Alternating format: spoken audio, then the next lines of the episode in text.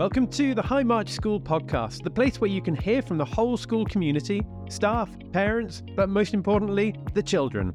This is episode one of the podcast, and who better to begin this with but the school's headmistress, Kate Gater. So, in this episode, we talk about what girls' education looks like and what kind of things parents should be thinking about when choosing a school for their daughter. But I also wanted to find out what Kate was like as a person, so I quiz her on what she gets up to when she's not in school and what she does that's nothing at all to do with her work. It's a great episode and a fabulous way to get to know her. So come with me now as we step into school and speak to the headmistress. It's Kate Gater.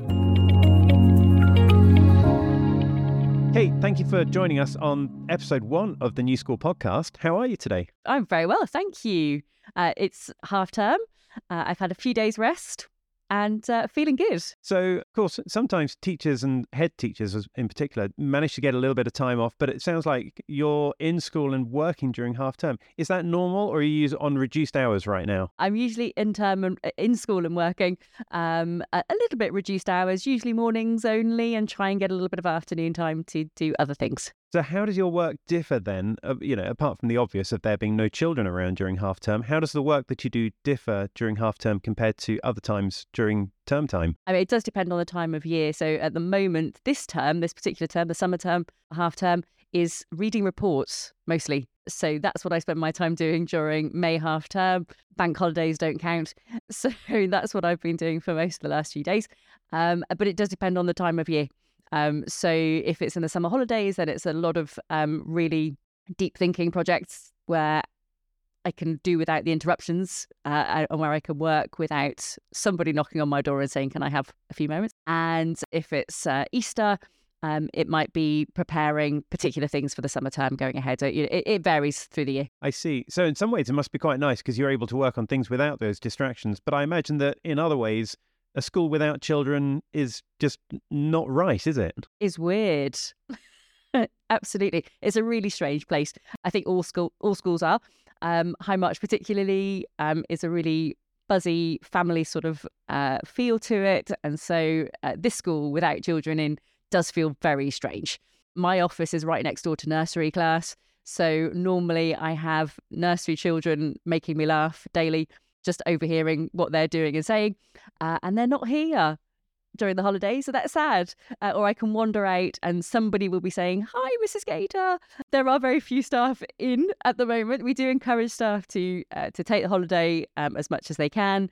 Absolutely understand that with teaching, as people already well know, that we don't we don't start at nine o'clock in the morning and finish at half past three. As, you know, teachers work much more than that. And but we do when it's half term, they work really hard during term time. We do encourage them to take time if they can. So it's nice to walk through with nobody here. Okay, so in a few moments, I'm going to ask you a little bit more about the school. But first of all, I'm dying to know how you got into working in education in the first place. um, I think possibly I had teacher written through my body from birth. I'm not sure. It, it feels that way. I did dabble along the way with possibly being a lawyer. Uh, I really enjoyed languages at school. Okay. And uh, looked looked at interestingly actually as you look back looked into um, European law uh, when I was uh, first thinking about work, I suppose. So so really the uh, the journey to, to teacherhood um, stems from the fact that I have a, a brother who's 10 years younger than me and I was probably about 17, 18 and I love my subject. So I studied English history at university. And so I was thinking of being a secondary school teacher. But then my brother's school was looking for people to volunteer and help out. So I went in, and obviously, because he's that 10 years younger than me, uh, he was seven or eight at the time, uh, went into the primary setting and was just sold. And that, that was it, really. Uh, that was that was my journey. So, as I say, I continued to study my subjects because I really enjoyed them. Um, and and then did my PGC and came into teaching that way after straight through actually right the way I, have never had a break uh, from from school into training to be a teacher and, and coming back into school as a teacher. So uh, yeah it was a very very boring journey. But but but where where did you go to school yourself then? So I was state educated um, in uh, a comprehensive school in um, Stoke on Trent as it turns out. Um, I'm not from Stoke on Trent but that's where I was living at the time. Well mo- mostly. Um, so my my senior years were there and uh, so it's a school that doesn't exist anymore. It's been knocked down and rebuilt in a new form. Uh, but myself and three of my brothers all went to that school over various times. I have a, an, an older brother who's 10 years older than me, uh, and my younger brother who's 10 years younger than me, and another brother somewhere in the middle. And um, it's uh, it's really interesting that uh, we, we all went to that school, but it doesn't exist anymore. So, how did you end up in Stoke on Trent, which I think, from memory, is famous for is it pottery and lace and Robbie Williams? yes, all of those things. My friend knew Robbie Williams. She went to school with him. Oh wow! Um, so uh, I know. Claim to fame. Um, so so pottery, yes. Uh, not many of them left anymore, sadly, and uh, it's actually quite quite sad to to visit you know there these days because it's a it's a city where you can see the prosperity of the past, but it's sort of crumbling around itself, which is really sad. Um, sorry, that's damning indictment of Stoke on Trent, but um, it, it it is it is really sad.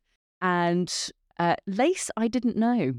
Maybe I don't know about. I know coal, mm-hmm. and I so coal, coal and pottery definitely. Lace may be further back in time. I'm not sure. And and Robbie Williams, will, yeah, I guess. Yeah. And and um, who's the famous snooker player? Uh, Steve Davis. No, not snooker player. Sorry, darts player. I apologise. The famous darts player. It's it's Phil the Power Taylor. Oh, right, right. I, I, I ridiculous I, bit of information. I don't know many darts players at all. Ridiculous. and then you mentioned that you went to university. Uh, wh- where did you go then? Uh, so I went to uh, I went to Manchester Metropolitan University.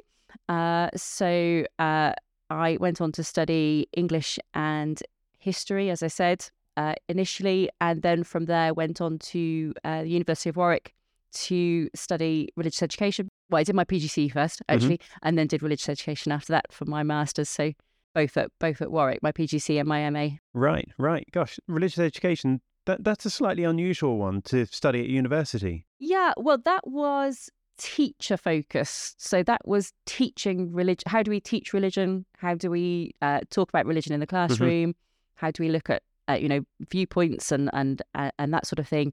And so as a teacher, I was really interested in that mm. because um, I just think religion actually plays such a big part in people's lives, and it can it can prompt people to do really good things and really bad things, as we know and see, um, and have seen throughout history. So it really fascinated me. And then how do we talk about that in class, and how do we discover things about religions with the pupils that we're teaching, so that they are open minded and um, able to just explore and appreciate what other people think that's what that's what really excited me about it. Do you think that in today's society it's getting harder and harder for some people to listen to other people's viewpoints and just consider them in a balanced way without sort of responding in a slightly hostile way in this seemingly polarized world that we appear to be living in today? I do. I think it is it, it's it's interesting, isn't it? There's this dichotomy between accepting diversity,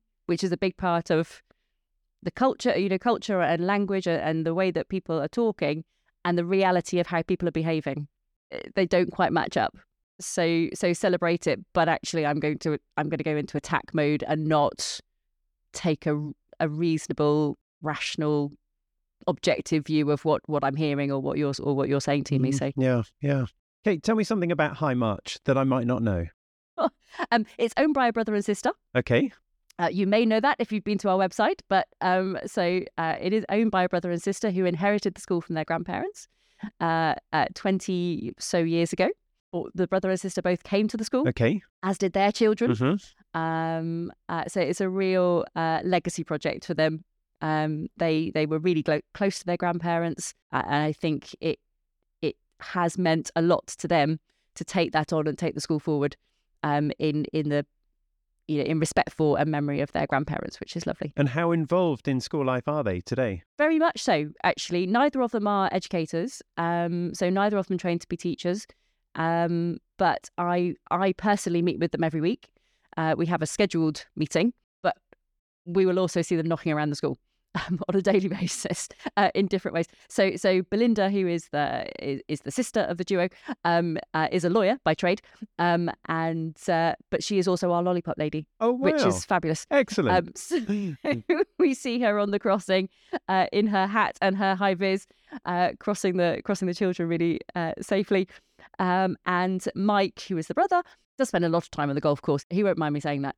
Um, but um, is really, really involved in the school and the premises and um, makes sure that everything is just absolutely as it should be and is always looking at ways to develop the school. It's it's um it's a really lovely, it's a great relationship that they have um, and a really great relationship that we have. I think uh, when when I was appointed, they spent a lot of time. It's the longest appointment process I've ever been through, and um, but I think they spent a lot of time thinking about who they were who they were appointing, um, how we would fit together, Mhm. um, did our values align, um, and uh, and I think it's really interesting because everybody who joins the school becomes part of their extended Of family. course. And I Mm. think, you know, ge- genuinely, uh, and I think when they were appointing me or appointed, the- you know, this, that when I was appointed, um, I think they were really assessing: is this a member of our family? You know, could we could we adopt this person into our family and and, and behave with her and talk with her and chat with her in the way that we would with members of our family? So it's um,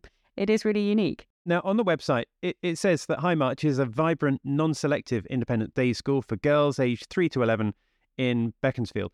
Um, first of all, just for anyone wondering, what, what does non selective mean? So we don't carry out academic assessments on uh, girls entering into certainly not into the lower part of our school. Um, so nursery reception are our main entry points. And that's where the majority of our girls will join us, and we don't carry out any sort of academic assessment at that point when they when they join us. So that's the non-selective part. Uh, you know, it's very difficult to academically select a four-year-old. Um, some people try to do it. I'm sure there are ways um, that that are more valid uh, or not, but more or less valid rather. But um, but yeah, so that's so we so we don't select. So we we we take in the girls. Obviously, we do expect parents to be really honest with us about any particular concerns that they might have, or anything that they've noticed about their their child's learning, or anything that their their nursery settings might have said. Um, but we, you know, we're not we're not scared by um, you know girls who may may need a little bit more support, and we'll be really honest with parents. Uh, you know, if we feel that we can't meet a child's needs, then we will say that. For some girls, I, I imagine that being in a co ed school with girls and boys is, is a good thing. But for other girls, being in a girls only school is a good thing. But tell me your thoughts on all of that. I could go on for hours about the advantages of girls' education. I, as I said, I was state educated, so I'm co-ed all the way, uh, right the way through. I can absolutely see how an all-girl setting would have been advantageous to me, um, in in many respects. But uh, when I talk to parents about this, I talk about the fact that that there's lots of research that academically girls do better in girls all girl settings, generally speaking. And there's lots of evidence that boys do better in co ed settings, which then asks the question well, what effect is that co ed setting having on girls? Are they being sacrificed at the altar of, of boys' success? Um, or is it just that, that there's, there's no you know influence for the girls in their learning so that's that's one thing but i think also really interesting recently is the research particularly with younger girls um so our age range where it's been suggested that within a year of starting school even if it's empirically incorrect girls will start to associate brilliance with boys Gosh. even if she is actually better Yes. at something than a boy. Um, so that's a really that was a really interesting piece of um, uh, research, Yeah. piece of news that that I read. hey, where does that come from? Uh, with the research, No. Just that whole idea of, of you know the brilliance being with the boys. do you know? I, I mean, my own, my own thought is that, um, and we've we've we've heard this in so many areas of life, um, is that boys don't look for perfection to believe that they can do something where girls sweeping generalization i absolutely appreciate and there are always exceptions to the rule whereas girls unless perfection is achieved then they're not they're not good enough and so um, if if girls don't see themselves as being pe- whereas boys will, will happily say that they are brilliant at something uh, and i've seen it happen i've worked in an all boys setting as well which was hysterical um, with with six year old boys they will happily say that they're brilliant at something even if they're not um, but girls will internalize that and hear that and believe it because they will then because girls can be very self critical and say oh, but I know I'm not. So therefore he if and I would never say that that I was brilliant and so you know but then obviously he is brilliant because he's saying it I think that's that's partly the Mhm. case. And you know I think also in and as I say I've worked in co-ed and both single sex settings. Um I think in those early years this is my own personal opinion that boys should run feral until they're 7 um basically they're not um, in my experience again sweeping generalization they're not as ready for the classroom setting at five as girls are. Girls generally go to language much sooner uh, than boys. They're able to go into a, a classroom and go, okay, yeah, we get this. We know why we're here. We're in the same frame of mind. We know that we're trying to communicate our ideas. Um, and we and we're able to do that. We're in a position to do that. Whereas boys are I guess, and continue to be, but definitely at five, um, are uh, much more uh, physical. They're they're expressing their emotions through touch, all emotions through touch, um, happiness, sadness, everything. And so that that kind of classroom setting, I don't think is is doing the best for boys. Personally, if you look at the traditional prep school model, which is seven to thirteen, that was designed for boys. Um, obviously, boys went to school much sooner than than girls. Uh, those those settings and that seven to thirteen model is absolutely brilliant for boys. And I've seen I've seen it. I've worked in a school that goes to thirteen. The difference between a boy at in in year six and a boy in year eight is huge between between eleven and thirteen. So um so that I think there are lots of advantages, and and obviously from an all girls point of view, we do know, and and many parents ask this question: Oh, girls, is it a? Can it be a bit? Can I say the word bitchy? Um, and you go, I know what you're saying. What I think that actually means is girls will get into relational conflicts much more than boys do. There is a lot. There is a lot more, you know, blocking out and um, manipulating friendships and, and trying to control friendships amongst girls, generally speaking. Um, and I think that's what we refer to when we talk about the, the bitchiness of girls. Um, and, and it's not, it's just that that's their way of expressing um, their anxiety often um, and their fear of um, being without a friend or um, all, all those uh, you know insecure in some way. Um, and so I think in a, in a girl setting, any any girl school worth its salt should have a really close eye on how do we help girls to understand how they manage relationships, how relationships work uh, with one another, friendships, um, and you know, and what can we do? What language and and skills can we give them in order to be able to navigate that that relationship, that you know, those those relationships really carefully. You know, year five for girls is horrific um, in terms of their emotional.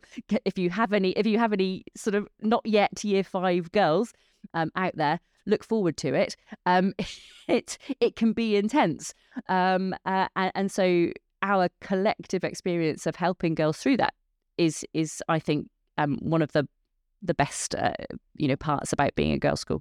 And then where do the girls typically tend to go to after they leave High March? I like to say that there is there is no one way to be a high march girl, uh, and that's reflected in that there's no one path out of high march. Um, so last year our girls went off to 14 different schools Gosh. from a cohort of 40, which um, is is fairly impressive. Um, about half of our girls, to be honest, uh, will go off to grammar school. Mhm. Um, we're in Bucks. We have the grammar school system. We're in Beaconsfield. We have a, a, a girls' high school in Beaconsfield, um, and we're a day school. So generally, our families are relatively local. So um, half of our girls will tend to go off to a grammar school. It's usually Beaconsfield High School, um, and or one of the other girls' uh, grammar schools that are close by, depending on where people live. But then they head off to lots of different, generally speaking, independent senior schools, um, and they're almost all single sex um, that the girls head on to, and that's both day and boarding. Mm-hmm. Um, so, um, you know, we're really lucky in this location because we've got lots of really great schools. We have Wycombe Abbey just down the road, uh, and we uh, always have a number of girls who head off there each year, usually as day girls. In the first instance, which is which is super, uh, it's it's very competitive as a school to get into um, from an academic point of view, Uh, so to have, a, a- and particularly from a day place point of view, so we ha- to have a number of girls heading off there is always good. We have girls heading off to Downe House, um, uh, to Piper's Corner, which is a little bit closer to. It's a day school, uh, and again, families will sometimes choose that. Um, if if families are looking for a co-ed type experience, um, there are not many actually co-ed schools. In fact, I'm trying to think of one and I can't um, close by. Um, but parents will choose Berkhamsted School often. Um, so our girls head off there. Um, it really depends on what families are looking for uh, and what's right for the girl. So I spend a lot of time uh, meeting with parents individually um, to talk about their daughter. Um, and I say to parents, I will start talking about senior schools whenever you're ready. The most sensible time to start talking about it is in year four, um, when we're starting to get a picture of the girl, her passions, her talents, her interests. Um, and then we can start talking about, well, okay, what options might we have for her to to leave High March uh, at the end of year six? They do have to leave at the end of year six. The number of times I've been asked to set up a senior school, even in the last four years, is ridiculous. Um, uh, so, so what might be the next best step um, for for our girls? So there's a, you know a really really wide range of schools. Um, I'm trying to think as far afield as uh, Queen Anne's in in uh, Reading, uh, Headington in Oxford, uh, St Helens in Northwood. They will get on the coach and they will travel. There are Beaconsfield is a great centre for um, going out to schools because everybody sends a coach to Beaconsfield or somewhere close Yeah. by. Interesting. Very interesting. Kate, tell me something that you're into when you're not in school. Something completely outside of your work, nothing at all to do with education. Uh, horse riding. I can say that categorically. no other interests um, at all. No, uh, and my dog, uh, but horse riding, uh, horse riding mostly, uh, and it it does gobble up a lot of time if you allow it. So um, I really do love horse riding, and I've got back into it actually since moving uh, to Buckinghamshire Mm-hmm. um, uh, which is fantastic. And it's one of those things that really does make you switch off your brain because you can't be thinking about anything else at all um, if you're sitting atop uh, a Welsh Section D who's got opinions of his own um, and you're out in the countryside. So, Fantastic. And of course, we keep on hearing about the need for us to switch off from our work from time to time and just focus on something which is absolutely nothing to do with work. So it's great that you've got horse riding in order to focus on. Um, Kate, I've got a couple of quick fire questions here for you now. Hmm. Uh, first of all, movies or theatre? theatre. Theatre. Oh, what was the last good play you saw then? Or musical for that matter? Oh gosh, Ooh, um, probably the la- see. I don't get to go out. I, I horse ride. That's all I do. Um, but if I had to choose, um, theatre, probably it would be the Tempest at the RSC, Oh, which was which was really great. yeah. Well, the RSC clearly, obviously, eh, great for anything Shakespeare related. How about books? If you're reading, would you rather read a novel or something non-fiction? I just love books. Full stop. Um, I will read anything. Literally, My, for our second wedding, no, our first, which is the paper for our wedding anniversary, whichever one was paper. My husband bought me a dictionary. Um, that's how sad I am. I don't think that's sad. I think that's great. You can you can a learn a, really lot from a big diction- Yeah, dictionary. fantastic.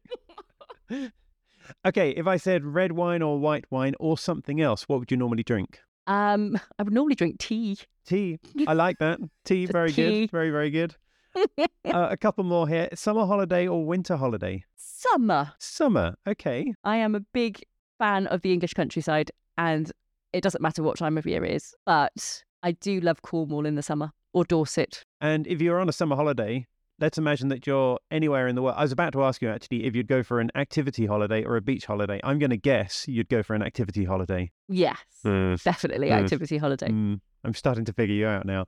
Okay, la- last question. What are your what are your plans for this summer? Uh, well, going to Dorset, Mhm. absolutely. Uh, so uh, that's something I'm looking forward to. Uh, that will be myself, my husband, and my dog, uh, who I, I do adore. Um, and we will be doing lots of walking and uh, eating and uh, chilling out, and Fantastic. hopefully doing a little bit more on our new house. Very good, very good. What a great way to spend summer. Uh, we've still got a few weeks to go until we get there, of course. But in the in the meantime, I hope the rest of the summer term goes very well. Kate, if anyone's listening to this and they wanted wanted to get in touch with you, what's the best way they should do that? Uh, if they contact office at highmarch.co.uk, that's definitely the best way to get in touch. Okay, fantastic. Well, look, in the meantime, Kate, thank you for your time. It's been great talking to you. I really appreciate you being here. Thanks very much, Simon. Good to speak to you. So that was Kate Gater, headmistress at school, opening up about life at school, what it's really like there, and what she's like as a person too. Thank you for your time on this opening episode, Kate. It was great to talk to you. Now, our next episode is coming out soon, but in the meantime, thank you for listening to this one. Don't forget to follow or subscribe so you can stay in touch, and we look forward to seeing you next time. Bye for now.